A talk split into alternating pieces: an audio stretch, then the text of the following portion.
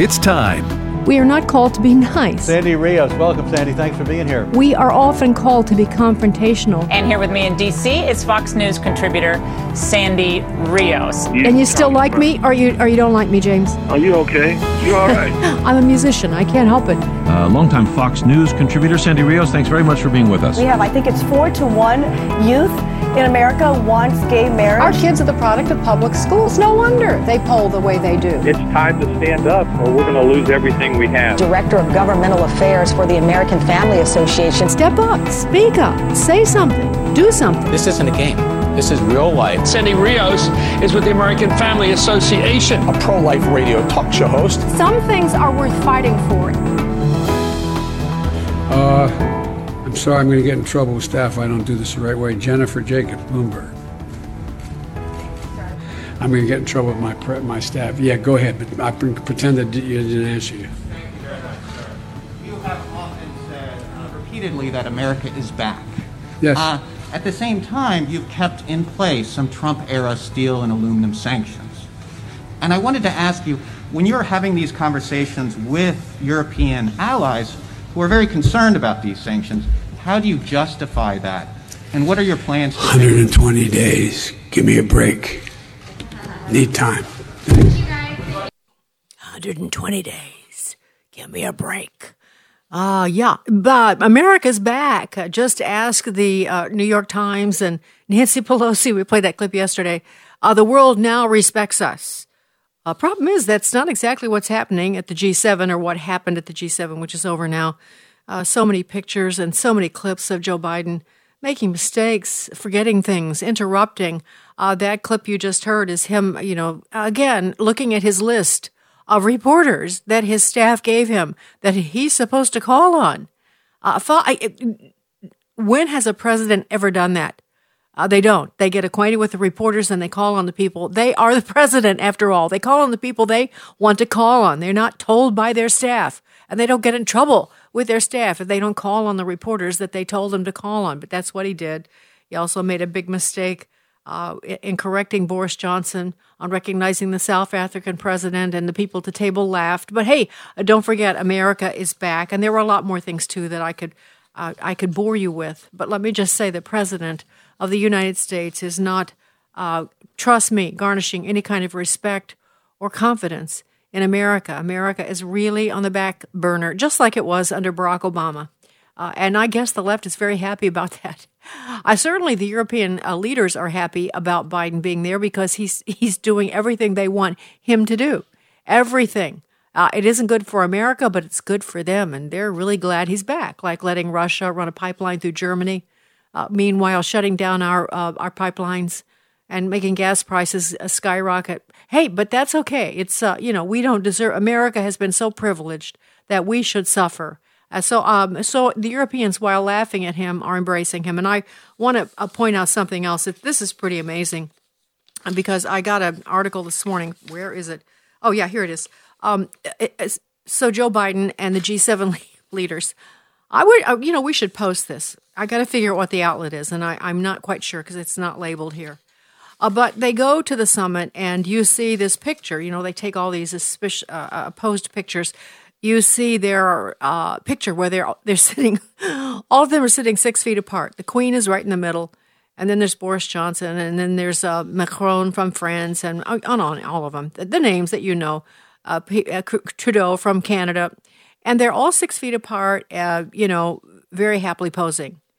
And then in the next photo, it shows they're watching some display up in the sky, probably airplanes or some such things, or balloons, I'm not sure what and they are right next to each other laughing. I mean, shoulder to shoulder. And then you see in the next frame, for a photo op, you see uh, Boris Johnson uh, with a mask, uh, fist bumping or elbow bumping, actually, Trudeau of Canada with his elbow.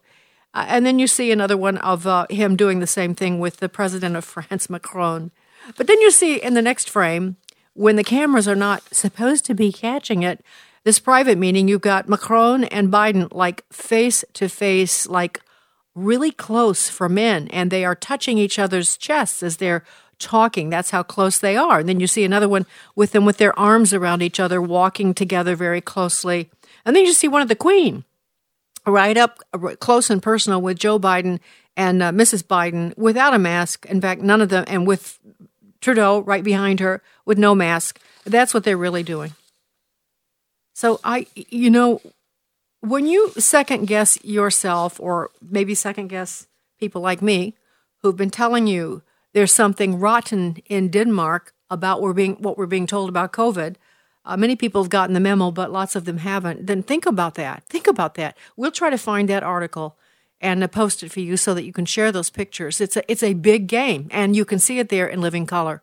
It's not just an extrapolation or a you know a guess or uh, an attribution because I don't like the leaders of something. It is actually what they're doing. They are posing for photographers, acting as though they're concerned about COVID when they're not concerned at all about COVID, not masking, not social distancing, nothing. Uh, for them personally, as the leaders of the world, it's different, you see. But the rest of you, not so much. And so um, I, I want to point out to you uh, today, actually, I'm going to talk about the latest news on COVID. We're going to spend quite a bit of time about on it, but I want to give you just two headlines. Uh, one of them is that uh, small businesses in America have been decimated by the shutdowns. 37.5% of small businesses in the United States have been lost. They're gone. People's savings, everything they worked for, gone. 37.5% of small businesses in the U.S. have been lost. Uh, and then more than half of the businesses in leisure and hospitality were destroyed. So, restaurants, hotels, uh, cruises, I don't know, you fill in the blanks, more than half of them have been destroyed by COVID, by COVID lockdowns. And then, worse than that, yes, worse than that, is that female teen suicide attempts increased by what? Um, 51%. 51% higher than the same time frame in 2019 before the lockdowns. And so I'm going to talk. In fact, doctors have reported children, some as young as eight, intentionally running into traffic, overdosing on pills, self harming amid the pandemic. A healthcare executive told Epoch Times in August last year that the mental health crisis is now an epidemic within a pandemic. And yet, Joe Biden and his team Anthony Fauci continue to encourage vaccinations in everyone. We're going to talk about that, especially in children, which is enraging, enraging given what we know about what it does to them. And I'm going to talk about that in just a little bit. But there is other news. Excuse me, this is important. Uh, there's ha- something happening in Virginia uh, that I want you to know about. Uh, and first of all, let me just say that they are raging. You know, Virginia has been a purple for a while and the left has been intent on taking it. They've done it through, you know, um, taking Northern Virginia and polluting the rest of the of the state, and they've gradually turned it. I guess you could say it's blue, but I think it's more purple. And the people of Virginia, as many of you are listening to me, are fighting back in a mighty way, and a lot of it is centering around what's happening in their schools. They are appalled at what's happening in their schools. And in fact, there's a Virginia mom. There's been lots of them, but I want to pick on pick on this one. She is uh, from China and she grew up in Maoist China. She do, grew up um, during the uh, the revolution there, the Cultural Revolution, and she gave her testimony before school board in Loudoun County. And we could play that, but what I'm going to do instead is play her. Uh, a bit of her in- interaction with Tucker Carlson a few days ago. I want you to hear what she has to say, her observations about critical race theory and what she experienced under the Mao Cultural Revolution in China. Let's listen.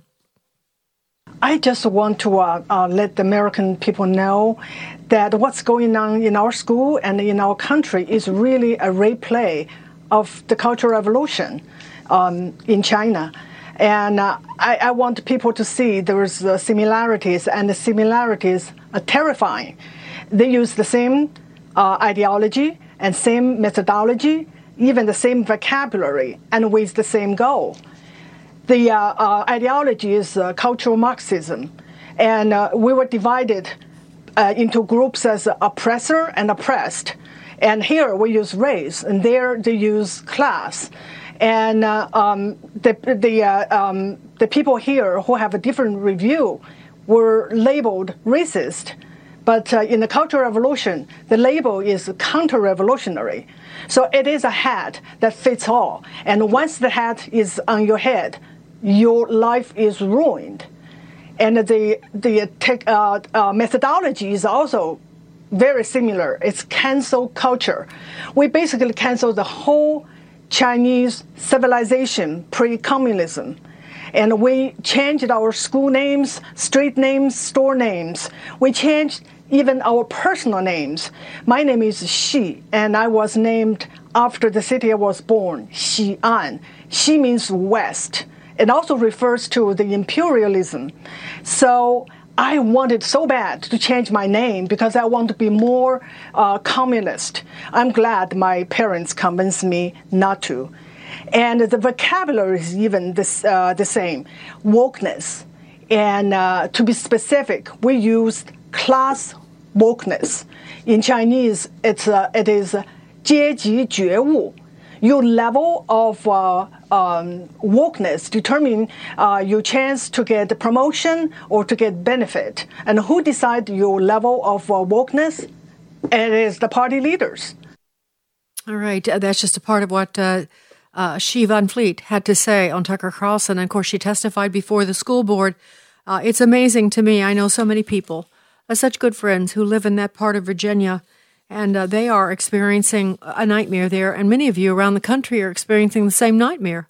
In some ways, you know, critical race theory uh, is waking people up in a way that nothing else has. And so, um, her her words were eloquent. It's the same as the Chinese Cultural Revolution. We've been talking about that, but to hear it from someone who's lived through it has more impact. And so, I wanted you to hear what she had to say.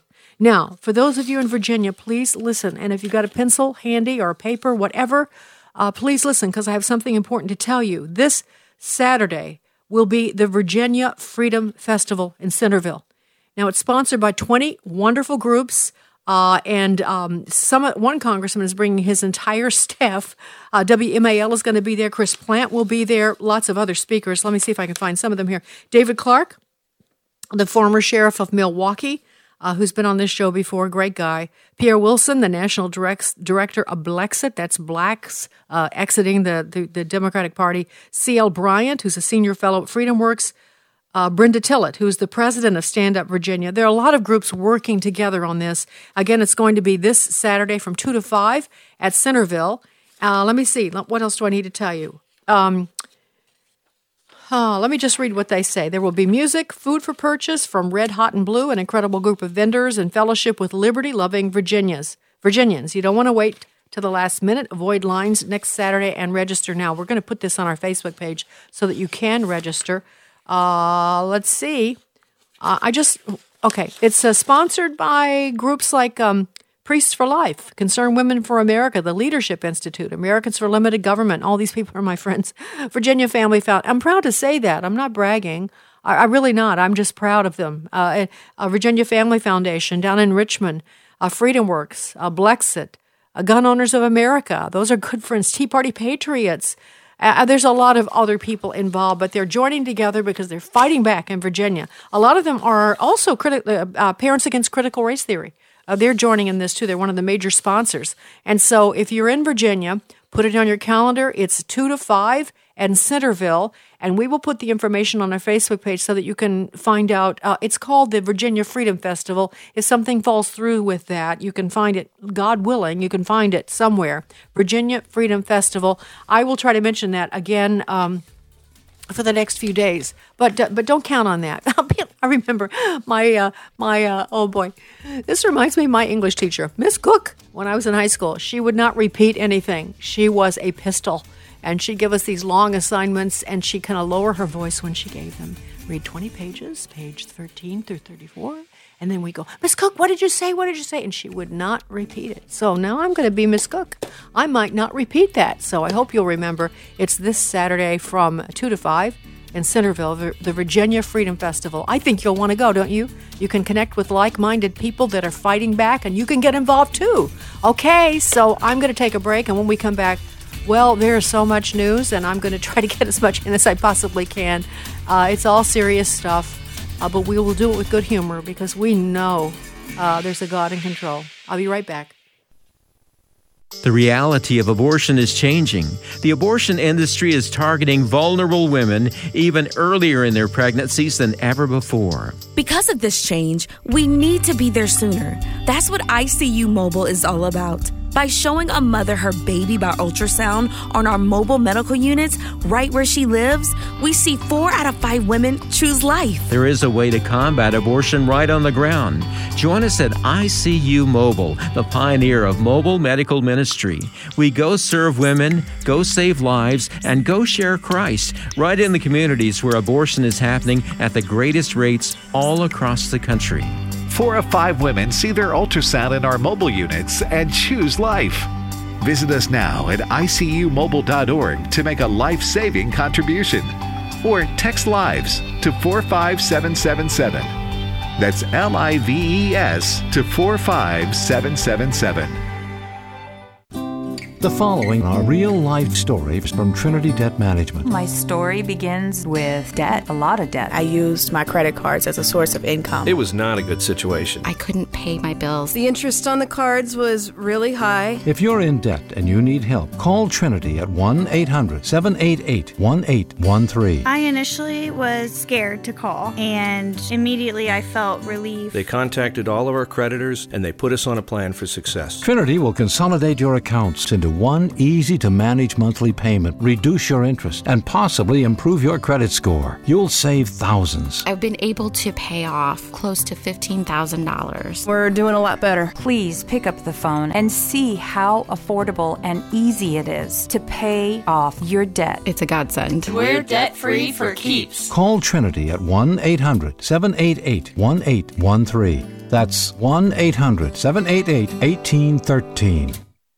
Hello, Americans. I'm Todd Starnes with news and commentary next. Are you looking for a university that provides a quality Christian education with excellent academic and athletic programs? Well, I want to invite you to visit Liberty University, where they offer multiple visiting opportunities to fit your schedule. Plan a visit to their Central Virginia campus and stay for an afternoon, a day, or an entire weekend. You can also take a virtual tour from the comfort of your own home. Plan your visit today by texting Go Visit to the number 49596. Again, that's Go Visit to the number 49596. The Michigan Attorney General wanted to arrest a defiant restaurant owner in an attempt to stop the owner from appearing on Fox News Channel. Attorney General Dana Nessel was furious because the owner of Marlena's Bistro and Pizzeria had refused to comply with China virus orders to shut down. The Mackinac Center for Public Policy obtained emails between Nessel and her staff demanding to know the woman's whereabouts, wondering if they could take her into custody before the TV segment. Marlena made national headlines with her open defiance of the government. She appeared on Tucker Carlson's show on March 17th, and two days later, she was arrested.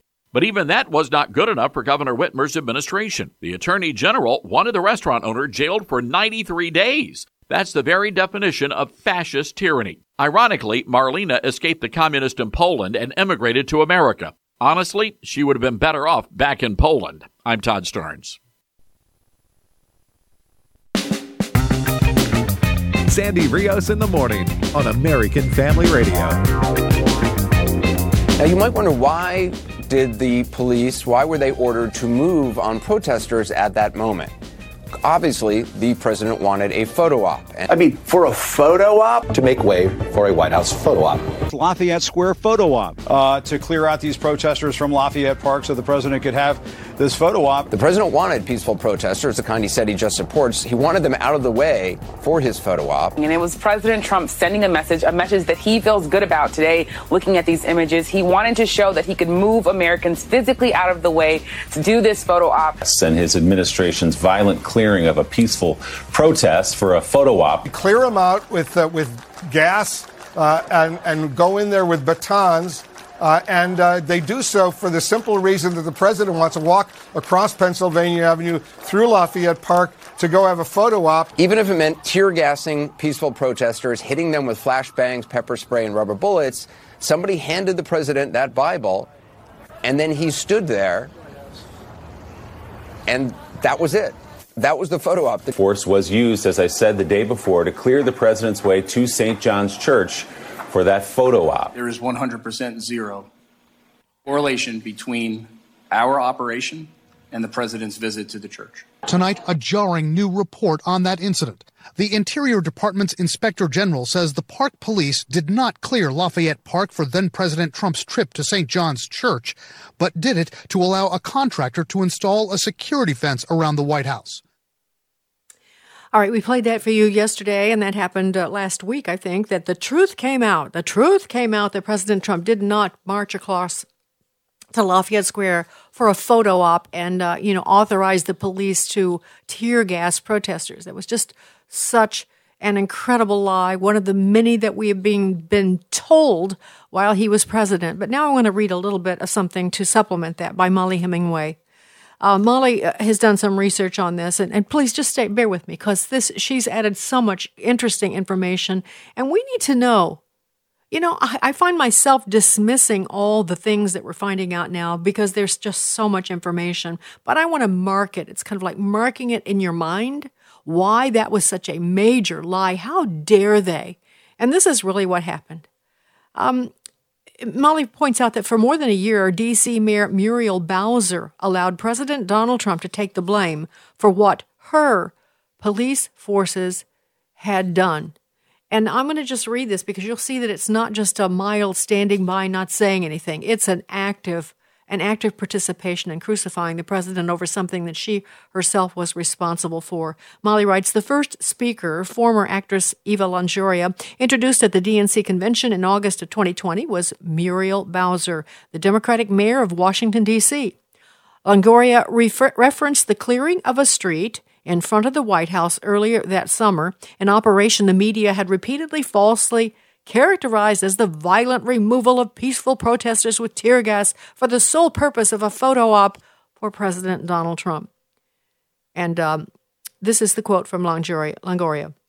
When peaceful protesters were tear gassed across from the White House, our next speaker stood up, stood strong, and turned that place into the Black Lives Matter Plaza in their honor. Please welcome Mayor Muriel Bowser, she said. Amazingly, new reports confirm it was Bowser. It was Bowser, Mayor Bowser, not Trump, who tear gassed the protesters a few blocks away from the White House on the evening in question. That the protest had repeatedly devolved into violence and arson, and that the clearing was done for major security concerns and not a photo opportunity. For more than a year, Bowser allowed Trump to take the blame for what her police forces had done. In her nationally broadcast speech, Bowser inaccurately called the violent riots marked by widespread looting, arson of historic buildings, arson of White House buildings, and assaults on scores of police officers as safe and peaceful. Then she blamed Trump for her own police forces tear gassing our protesters. This is what she said. While we were peacefully protesting, Donald Trump was plotting. He stood in front of one of our most treasured houses of worship and held a Bible for a photo op. He sent troops in camouflage into our streets. He sent tear gas into the air and federal helicopters, too. I knew if he did this in D.C., he would do it to your city or town, and that's when I said, enough. But it was her who did that, not President Trump. For what it's worth, the Metropolitan Police Department, Bowser oversees, claimed it tear gassed rioters who had injured cops by throwing an incendiary device at them. The reports came more than a year after the corporate press, other Democrats, and even some anti Trump Republicans had filled news cycles with outrage over Trump allegedly tear gassing peaceful protesters for a photo op. It, and Joe Biden, this is what Joe Biden tweeted. He's using the American military against the American people. He tear gassed peaceful protesters and fired rubber bullets for a photo. For our children, for the very soul of our country, we must defeat him. But I mean it when I say this. We can only do it together. Come on, man. Uh, yeah, a lie, one of the many told by Joe Biden, but you know who lav- who the press lavished praise on. It's just it really is shocking. It's so disgusting as you read this stuff. It really is. Uh, there's more to this story. Let me go on because it had other implications. Remember that the let's see, uh, Bowser went on to demand that there be no federal law enforcement or military presence in her city. Uh, she received accolades and prominent attention for her role in perpetuating the false claim that Trump, not her own police, had tear gas protesters and then that played a role, Mollie says, in the breakdown further of law and order. One day before a mob of Trump supporters breached the U.S. Capitol, Bowser emphasized in a letter to the Department of Justice that she was in control of the situation and did not want assistance from federal law enforcement. And then um, there was a kind of a let's see. She wrote a letter to the uh, the the chiefs at the Pentagon and told them she didn't want their help. A Senate report on the policing failures on the day of the riot. And remember when we talked about that, uh, I, I'm not even calling it a riot. I, I just, and I'll tell you why in a second. I, I don't believe the, the Trump supporters who went in there went in there to riot. I just don't believe it. I'm sorry. So so hang me. So arrest me. I'm not sure, you know, in this day and age what you can really say, but I say what I think because I think it's important because innocent people are in jail still. And I, that that just makes me furious. How dare the FBI say what they're saying? In fact, I'm going to diverge for, from Mollie's article and tell you that I saw uh, a, probably 10, 12 seconds of a video that's not been released. Oh, it hasn't been released. Uh, somehow nobody's seen this or spoken about it. It's people about, I'm guessing about 10 or 12 of them, clad in all black with military gear, climbing into the basement. It looks like the basement of the Capitol. It's caught on the camera of the Capitol Police. Uh, it's caught on their cameras, and they're they're breaking in with tactical gear. Their faces covered, uh, and they've got all kinds of uh, equipment, shall we say, stuff they're going to use. Uh, but I don't think that any of us, uh, we've not seen that video before. We're going to put that on our Facebook page and you can look at it for yourself. I don't, I don't think that the, the uh, FBI's mentioned those black clad people. They didn't really look like people that were there listening to President Trump. I didn't see anyone dressed uh, all in black uh, with, uh, you know, carrying military gear at that rally. Uh, but they were there. In fact, they were ready to breach the Capitol. You know, we've told you this before, uh, before President Trump was even finished talking. So that's another big lie, and it just um, I want you to see that video. So hopefully you'll tune into that. So meanwhile, Bowser's telling uh, the Pentagon she doesn't want them to step in uh, on January 6th. I've got this. You know, don't we don't want military in our streets, so you know, stay back. So we've got um, Secretary of Defense Chris Miller and Army Secretary of the Army Ryan McCarthy kind of kibutzing over this, and a Senate report uh, on the policing failures on the day of the riot at the U.S. Capitol specifically cited public pushback against military and federal law enforcement's role in quelling riots in the summer of 2020. The Army had previously noted that considerable scrutiny it had received for flying medical evacuation helicopters near crowds of protesters. According to an Army report following the June riot response to in D.C., Secretary of Defense Mark Esper and McCarthy, again Secretary of the Army, determined that any future requests from civil authorities for D.C. National Guard support during planned protests required thorough scrutiny by both of them to ensure that the use of the National Guard was necessary and, if so, the mission was narrowly tailored and appropriate for military forces. Talk about politically correct. Worried to death they're going to get a mean tweet. And so they didn't send in forces and they did not help. And uh, what I started to say earlier was that when we did our first show on what happened on January 6th, which was just maybe a day or two after it happened, uh, many of you called and you said repeatedly that you didn't see police. There were no police. You couldn't believe that the Capitol was so unguarded, and the few that you did see seemed in disarray and unprepared and disorganized. Why do you think that was? This is exactly why it was. The president had asked for National Guard troops to go in, but no, they didn't do it because they might have gotten mean tweets and they you know, they didn't want to be criticized, and certainly Esper was not down with President Trump. And remember, what was his name? Uh, one of the generals that went with the president across the plaza when he held up the Bible in front of St. John's because it had been burned and Trump was being defiant. Basically, it, I think President Trump, in his own way, this is how I took it the time that it happened. He was just showing people that this, this will, no matter what you do, the God will be God. This is His word, and you cannot destroy it. I think that's what he was really trying to say, but the media distorted the whole thing.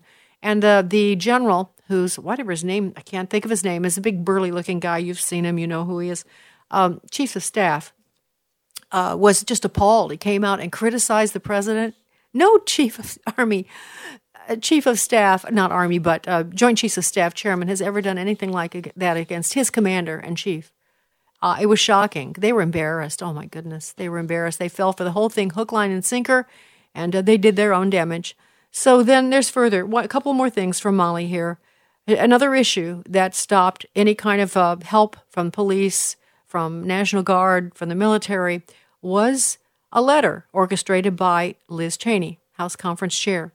She got 10 living former defense secretaries involved in a letter, uh, including her dad, Dick Cheney, uh, titled uh, 10 Living Former Defense Secretaries Involving the Military in Election Disputes Would Cross into Dangerous tele- Territory. And so, because of that, the Pentagon was freaking out and they decided they would ignore the president and not send in any kind of National Guard as a preventive measure on that day, January 6th. So they didn't do it. It's amazing. Um, it's uh, amazing. But you needed to know that. We'll put this on our Facebook page. It's an article in the Federalist uh, by Molly, Mollie Hemingway called um, Flashback DC Mayor Honored, excuse me, at DNC for Riot Response. New reports reveal she, not Trump, tear gassed protesters. All right, so that's that. And then uh, I, I, told you already about that little video, the new video released uh, by other people, not the Capitol Police, on what happened in the Capitol on January 6th. It's just shocking, it really is. And last night, uh, Ashli Babbitt's husband was on with Tucker Carlson, and uh, they are demanding with the, the attorney that the Capitol Police identify the officer who shot her and killed her in cold blood, really. Uh, he has not been named. Uh, they they have uh, they've just dropped all charges against him. They think it's a, an officer that was had left a loaded handgun in a public men's room inside the Capitol building. I don't know why they think that, but that was part of the discussion. And uh, so they're trying to get the information on that, and they should have the information on that, and he should be known. Uh, so that's that's what's happening with that. The update on, and then this is kind of amusing. Uh, a New Hampshire man who was charged with his role in the January 6th riot in the Capitol says he's running for Congress. He's going to challenge Representative Ann Kuster, who's a Democrat in New Hampshire. And uh, so, uh, and I'll tell you what he did. He was charged. Look, this is not right, but this is not somebody dressed in black breaking in with tactical gear in the lower parts of the Capitol. This is a guy who went in, uh, he drank a bottle of wine that he found in the senator's office. And so he's charged with violent entry, disorderly conduct, and a theft of government property. And certainly, I mean, those are justifiable charges, but it's uh, it's just uh, this is kind of typical of some of the guys that went in. They did silly things, they did goofy things, uh, but they were not insurrectionists. There may be some exceptions. I could be wrong. You know, maybe there were some Trump insurrectionists, but I sort of don't think so. I sort of don't think so. I think they wanted a fair count in the Capitol. They wanted a fair tally of the electoral votes, and they wanted to make sure that the election was scrutinized, and that's why they were there. And uh, so, anyway, one last thing. Um, you may or may not have heard this. The New York Times actually broke this, yes, no, it was two days ago on Sunday. The New York Times, uh, this is not their headline, but this is what they reported. The New York Times reports that Andrew Weissmann, now he was the head of the Robert Mueller's special uh, counsel committee, uh, that Andrew Weissmann and Robert Mueller sought, then hid, special counsel surveillance of Trump White House attorney Don McGahn. You read further in the article and you find out that Apple turned over data on. Now, Donald McGahn had not done any crime. They didn't suspect him of any crime. They were just trying to survey. It looks as though they were trying to find out information on Donald Trump. So they surveilled, with the help of Apple, uh, Don McGahn and his family, his wife, and their phones all of their private conversations. You do you do you understand that that can't happen unless you are suspected of some crime? You get an indictment, a court authorizes that. You don't. The the authorities in our country do not have the freedom to just pick up any private citizens. Uh, private information on their phone, their texts, their emails, everything about them. They they don't have that right unless you are suspected of a crime and a court gives permission. And yet that's what they were doing. And so that's one of the late, and Don McGahn, you know, I, it was the chief counsel for a long time. It's just despicable what they have done. It is despicable what they have done. And it makes it very, very hard uh, to respect the current president, especially when he continues to behave the way he is. Um, and uh, when we see continued destruction in this country, it's a very hard pill to swallow. And um, and yet again, as I said before, after the election, I do feel that God spoke. We ask we ask that Trump would be reelected because we felt his policies were helping this country and preserving family and life and uh, that we wanted that, but God said no. So this is what we have, and now we have to think clearly about what we need to do. This is Sandy Rios in the morning on AFR Talk.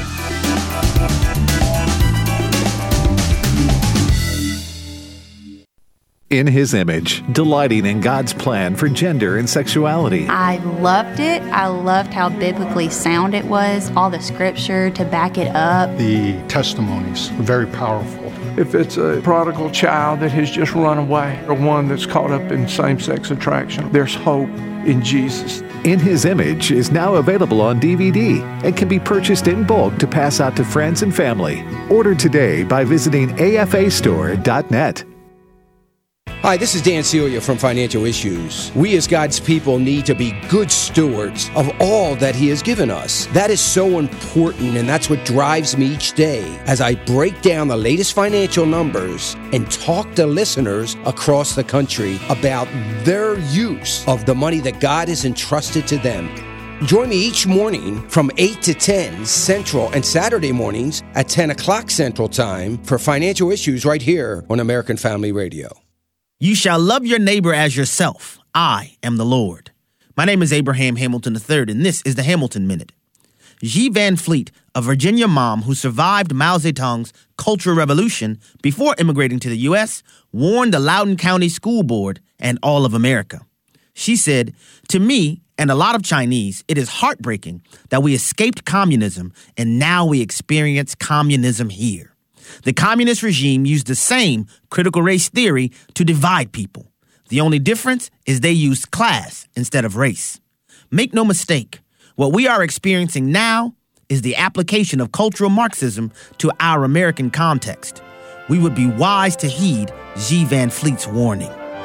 Listen each weekday from 5 to 6 p.m. Central for the Hamilton Corner, or visit the podcast page at afr.net for more from Abraham Hamilton III public policy analyst for the American Family Association. Proverb says, Many are the plans in the mind of a man, but it is the purpose of the Lord that will stand. Brian Fisher here with an excerpt from the Boy to Man book for fathers to read with their 12 year old sons. Quote, Sometimes when God closes a door, it slams on your foot and it can hurt. But God uses closed doors to tell us it's time for a change. I could never have foreseen or predicted the path that my life has taken. One of my mentors told me life must be lived forward, but can only be understood backward. You often cannot see what God is doing when He is in the middle of doing it. That's why we must trust God with every day of our lives. Solomon is exactly right when he says, A man's steps are from the Lord. How then can man understand his way? This might be the day to order a copy of the Boy to Man book for a father you know at resources.afa.net. Catch Brian Fisher on Focal Point, weekday afternoons at 105 Central on American Family Radio.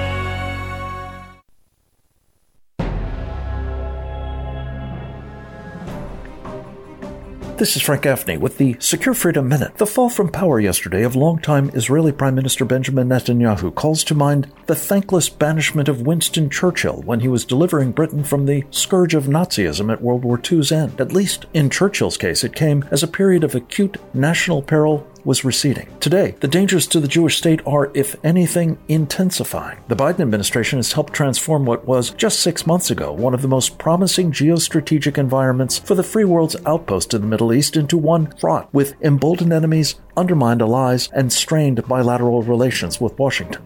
And unlike Churchill, Bibi Netanyahu was not decisively defeated at the polls, but by an improbable and unsustainable parliamentary coalition. He may well soon be back in charge which would be good for Israel and for America. This is Frank Gaffney.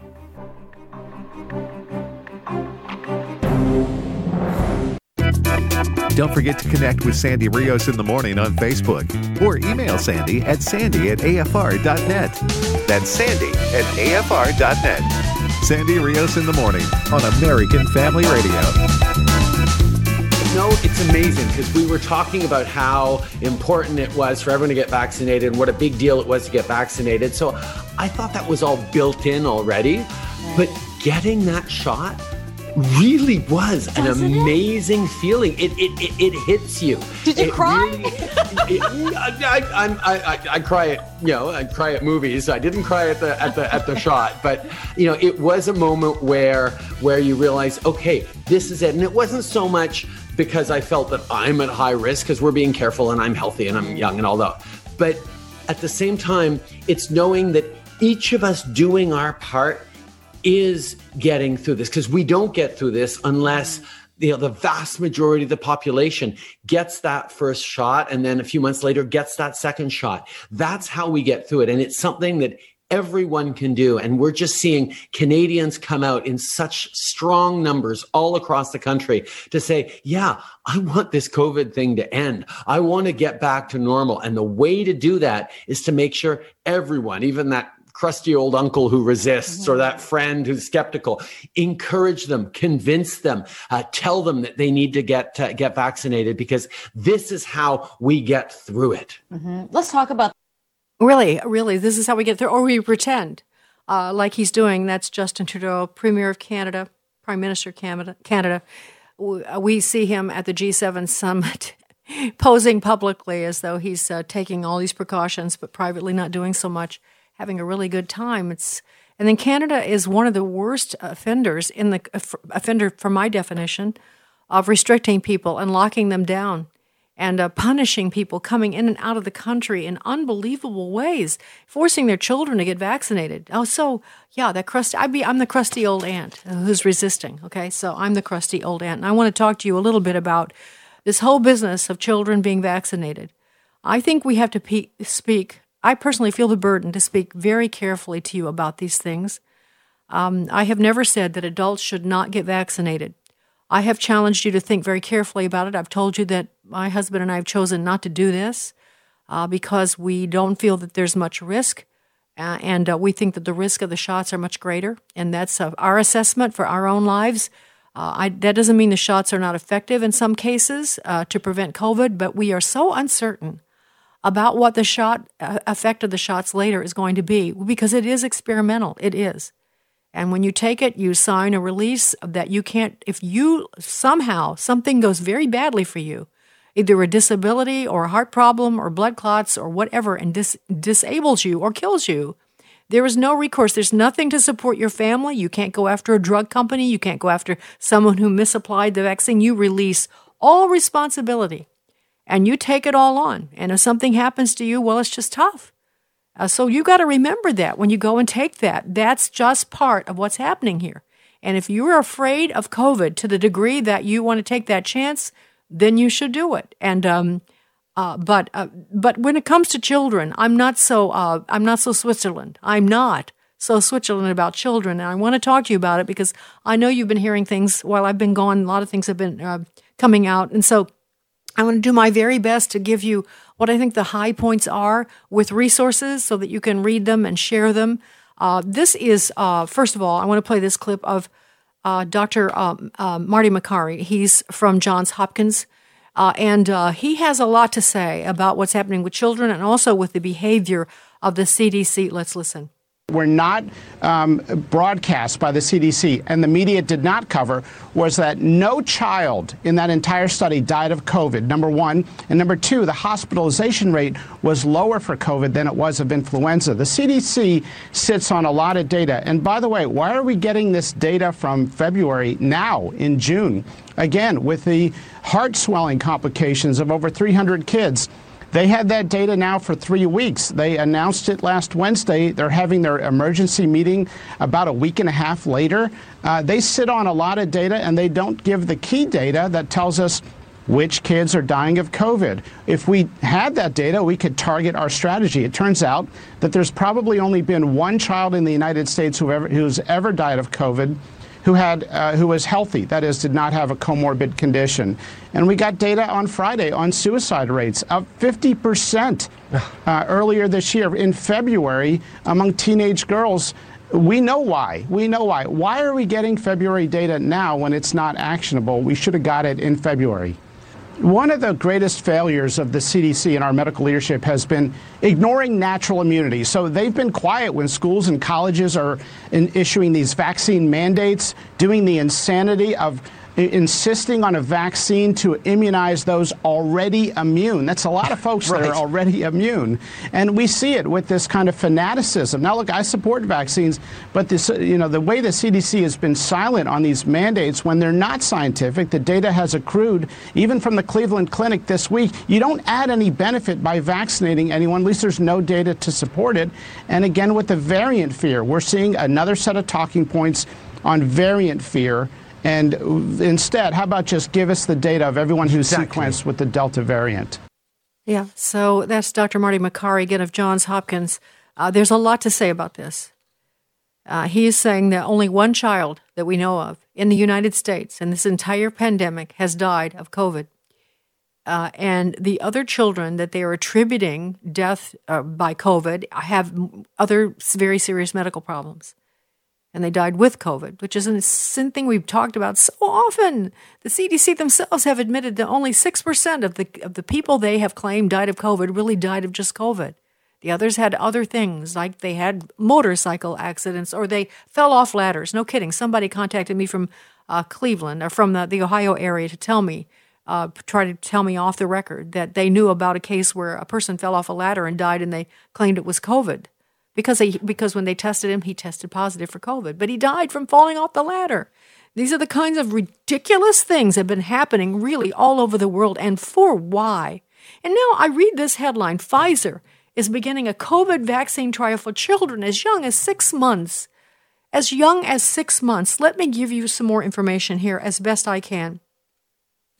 Uh, uh, the, uh, the, the doctor just now, Marty Makary, just told us that the CDC is withholding information. Well, duh. Remember, the CDC, part of the CDC is like um, Dr. Fauci, Dr. Anthony Fauci, the biggest liar on the planet. And I, if I have time, I'll say more about that. Who stands to gain financially, has gained tremendously financially, and also like a little puffed up for a little dude uh, making the, on the covers of all kinds of magazines. Uh, he is corrupt, and so is the CDC. Uh, and so uh, these are the people who have been telling us what's what. And it's amazing, honestly, that we get any kind of good information from them. But I think there's probably a lot of people working in that agency who are very good medical professionals. And somehow uh, some of this stuff manages to surface to the top. Um, and so, so okay, I'm not going to read any more about that. I think you get the point. But here, I want to get to this. Uh, the, Tucker Carlson had a really interesting uh, report a couple of days ago and he highlights, you know, we talked a lot about Israel yesterday. In fact, uh, our reporter who talked to us about Bibi Netanyahu's defeat mentioned that Netanyahu had uh, put in place a program to vaccinate all of Israel, and they had not had to shut down, and they had a remarkable experience with that. But the, here's the problem.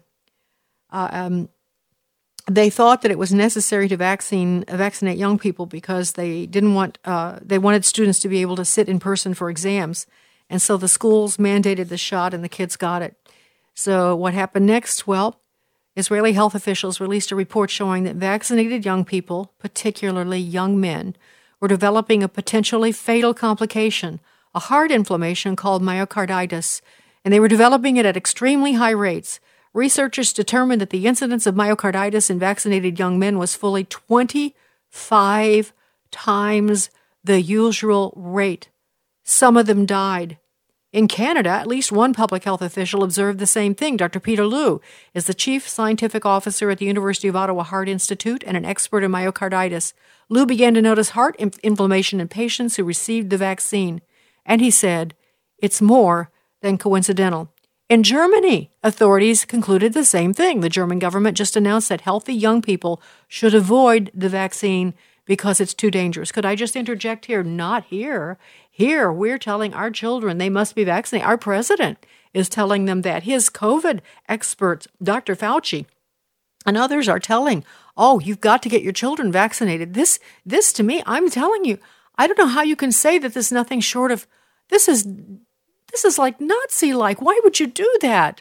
Why would you force children knowing that there will be this inordinate amount of illness that would come from it when there's hardly any cases. One confirmed case of COVID, a COVID death by a child in the United States during this whole period.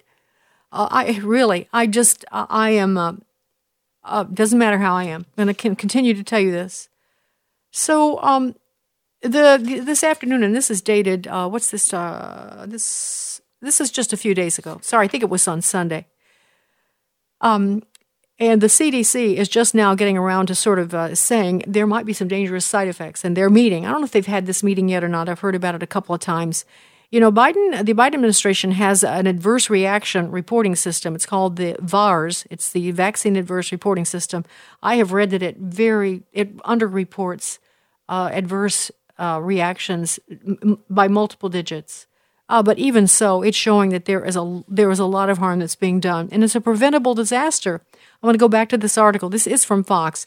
In fact, in just the last week, many American colleges and universities have announced they'll require proof of vaccination before they allow students to return to campus. At some schools, the mandate applies only to students. For reasons no one has explained or could possibly defend, it does not apply to faculty and staff. They're not required to be vaccinated. As for the huge number of young people who have already recovered from COVID, they will be required to get the shot too. And those are huge numbers close to 20 million college students in this country. In the end, most will have no choice but to take the drug um, that other governments have concluded is too dangerous for them to take. So, um, let's see. Yesterday, Virginia State, and that must be last Saturday or Friday, Virginia State University system announced that the vaccine exemptions will be nearly impossible to get. An exemption, quote, will not be granted based on philosophical, moral, or conscientious objection, end quote. Your conscience is irrelevant. So the FDA's advisory panel met to discuss the rise in cardiac emergencies in healthy young people. So far, the rate of myocarditis is t- more than twice what authorities anticipated. As one Tufts Medical School professor who sits on the panel put it, before we start vaccinating millions of adolescents and children, it's so important to find out what the consequences are. Could I point out at this point that the vaccine, which is experimental for everyone, was not tested on, on, on sick people? It was not tested on the elderly. It was not tested on children. It was not tested on fertile or uh, pregnant women. Uh, no tests. It was, so it's a very limited sample. We don't know the effects of these vaccines on that, those groups of people. So Joe Biden um, basically promised. I'm gonna. I could read this, but I don't want to waste my time. At the end of a statement, he said, "I promise you, they are safe. They are safe." Hey, man, come on, man. Joe Biden says it's safe, so you should vaccinate your children. You choose, you know, who you want to trust. I'm not trusting that man, and I'm not trusting his administration. I'm not trusting Tony Fauci. I'm not trusting trusting Pfizer, who are wanting to a trial for children as young as six months. You want to volunteer your baby? Go ahead, give them a call. I'm sure they'd be glad to have your baby come in so they can vaccinate it. This is this is disturbing. This is disturbing beyond measure. And so, um, let me just give you some numbers here. This is the VAR system, the one that I told you under reports, but here's what they report. Between July 1st of 1997 and the end of 2013, that's 15 and a half years, there were 2,149 deaths reported in the U.S. for all vaccines combined. So that's everything. You know, smallpox, it's polio, it's everything. There were in 15 years 2,149 deaths in just six months, that's the last six months, there have been more than 5,160 deaths associated with the COVID vaccine. That's more than double the deaths in less than a tenth of the time. What does that mean, and how do you explain it? All right, I'm going to put uh, this article. Uh, it is from Fox. It's Tucker's. Uh, you can watch Tucker's uh, uh, delivery of it. Also, uh, young people are being forced to get COVID vaccine, vaccine, but it may harm them more than COVID. There's a lot more to say. A study came out, I'm sure you saw this last week, the hydroxychloroquine increased survival rate of people who had coronavirus by almost three times. and yet we were told that it was dangerous, even though it had been prescribed to people since, what, 1956 without harm, even to children. For whatever reason, they did not want you to have the right medications. I have a good friend, she's probably listening this morning, who suffered for weeks from COVID. She's in that dangerous age, and they wouldn't give her anything. Okay, so there you go. Sandy Rios in the morning on AFR Talk. The views and opinions expressed in this broadcast may not necessarily reflect those of the American Family Association or American Family Radio.